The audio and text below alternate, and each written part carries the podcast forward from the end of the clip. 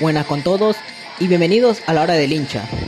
En el programa de hoy, 2 de junio del 2020, recordaremos el título conseguido por Juan Aurich en 2011, la cual fue la primera en su historia. Comenzamos. Hace nueve años, el 14 de diciembre del 2011, el club chiclayano lograría su mayor hazaña en su historia en el torneo peruano, alzando el título por primera vez después de 89 años de su fundación y venciendo a quien tuvo como rival a un grande del Perú, quien fue Alianza Lima. Revisaremos cómo fue el camino del ciclón en este campeonato para poder alzar el título. Recordemos que participaron 16 equipos. El sistema de campeonato era todos contra todos, con partidos de ida y vuelta, con un total de 30 fechas. Al finalizar, los dos primeros de la tabla se enfrentarían en una final de ida y vuelta, donde el ganador se proclamaría el campeón del torneo. Cabe recordar también que los tres primeros de la tabla clasificarían a la Copa Libertadores y los puestos del cuarto al octavo clasificarían a la Copa Sudamericana. El campeonato inició el 12 de febrero. En la primera fecha, el Ciclón se enfrentó a Universitario de Deportes en el Monumental, donde logró sacar un empate tras mantener su arco en cero. Tras la segunda fecha, enfrentaría a Unión Comercio de local, al cual se impuso por tres tantos a dos. En la tercera y cuarta fecha, empató con CNI de local 2 a 2 en de San Martín de visitante 1 a 1.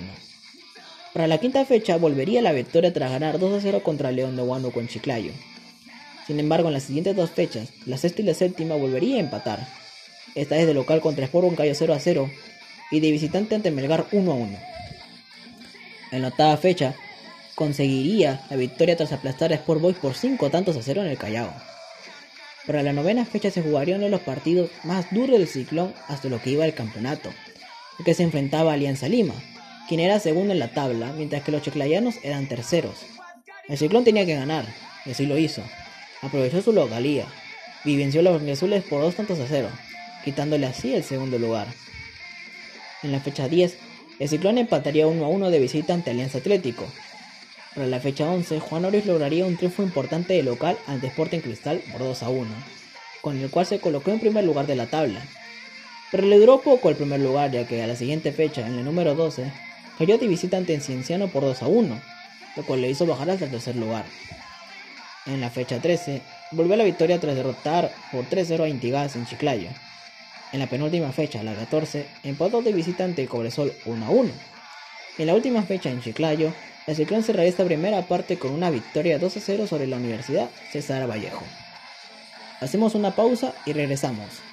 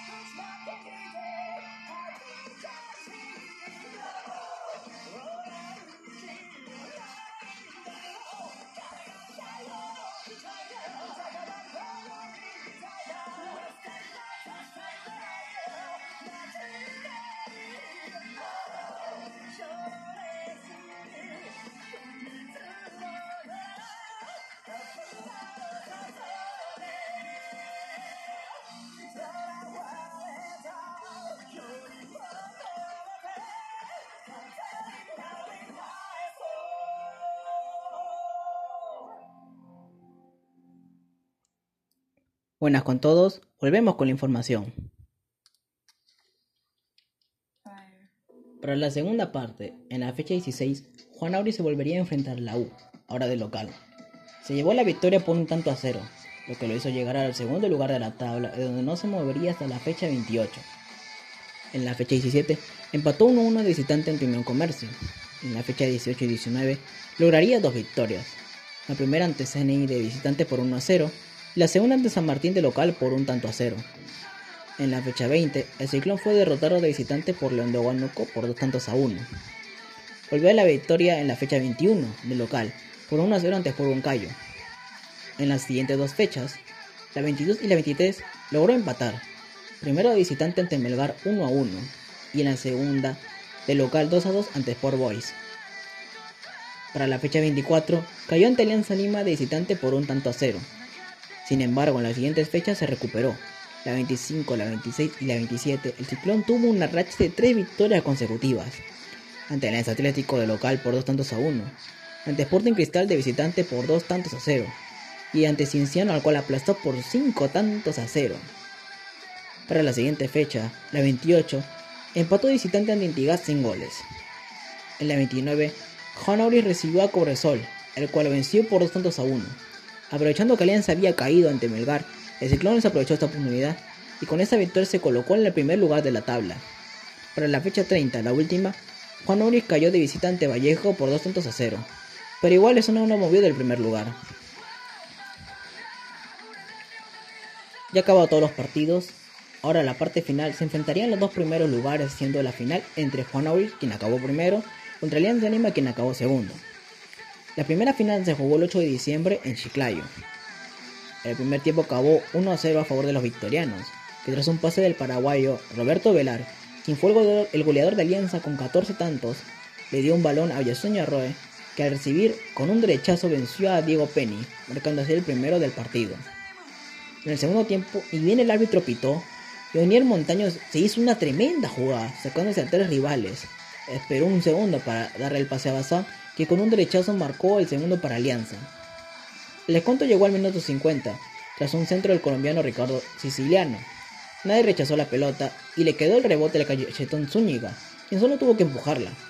Así la primera final acabó con una victoria de los íntimos, por dos tantos a uno. La vuelta se jugó tres días después. El 11 de diciembre en Matute, Alianza le bastaba el empate para campeonar, Tenía todo a favor de los blanquiazules. Su gente, su estadio. Era una fiesta en Matute, ya serían campeones. El partido inició. A minuto 30, tras un pase de Velar a Pablo Hurtado, tuvo la primera clara del partido, pero fue tapado por Diego Penny y mandado al córner. El primer tiempo acabó sin goles. Y el segundo tiempo, los 54, Bazán, quien marcó el segundo gol para Alianza en Chiclayo, se fue expulsado por doble amarilla tras una falta contra Alfredo Rojas. Al 55, Trujillo robó un balón en medio campo, decidió una corrida hasta el rival que quedó mal parado.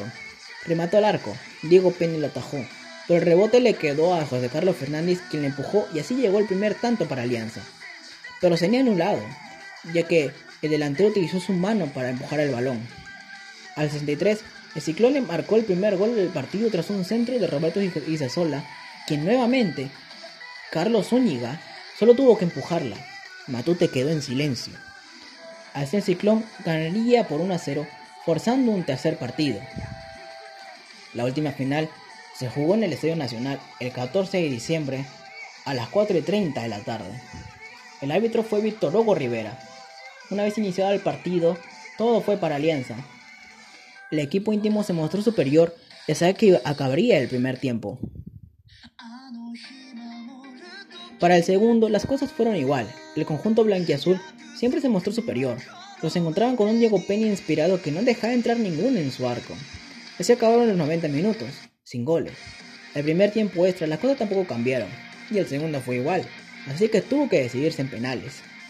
El primero en batear fue Edgar González para Alianza Lima, quien mandó la pelota arriba del arco fallando el primer penal. Por parte de los chiclayanos, el primer penal lo hizo Renzo Chirepud, quien pateó y marcó el primero. Soto, ahora para Alianza Lima, pateó el segundo penal y fue el único que marcó. El cuarto penal lo hizo el paraguayo Edgar Balbuena, quien no falló adelantando de nuevo al ciclón. El quinto Diego Penny le tapó el penal a Luis Trujillo, acercando al Juan Auris al título. El penúltimo lo hizo el colombiano Ricardo Siciliano, adelantando al ciclón por 3 a 1. Si él fallaba este penal, Juan Auris sería campeón. En el último penal, Diego Penny demostró por qué fue la figura del, del partido, le tapó el penal Oscar Vilches y Juan Auris se proclamó campeón por primera vez en su historia. Bueno compañeros, eso ha sido todo por hoy. Muchas gracias por todo. Nos encontraremos en el siguiente programa. Hasta luego.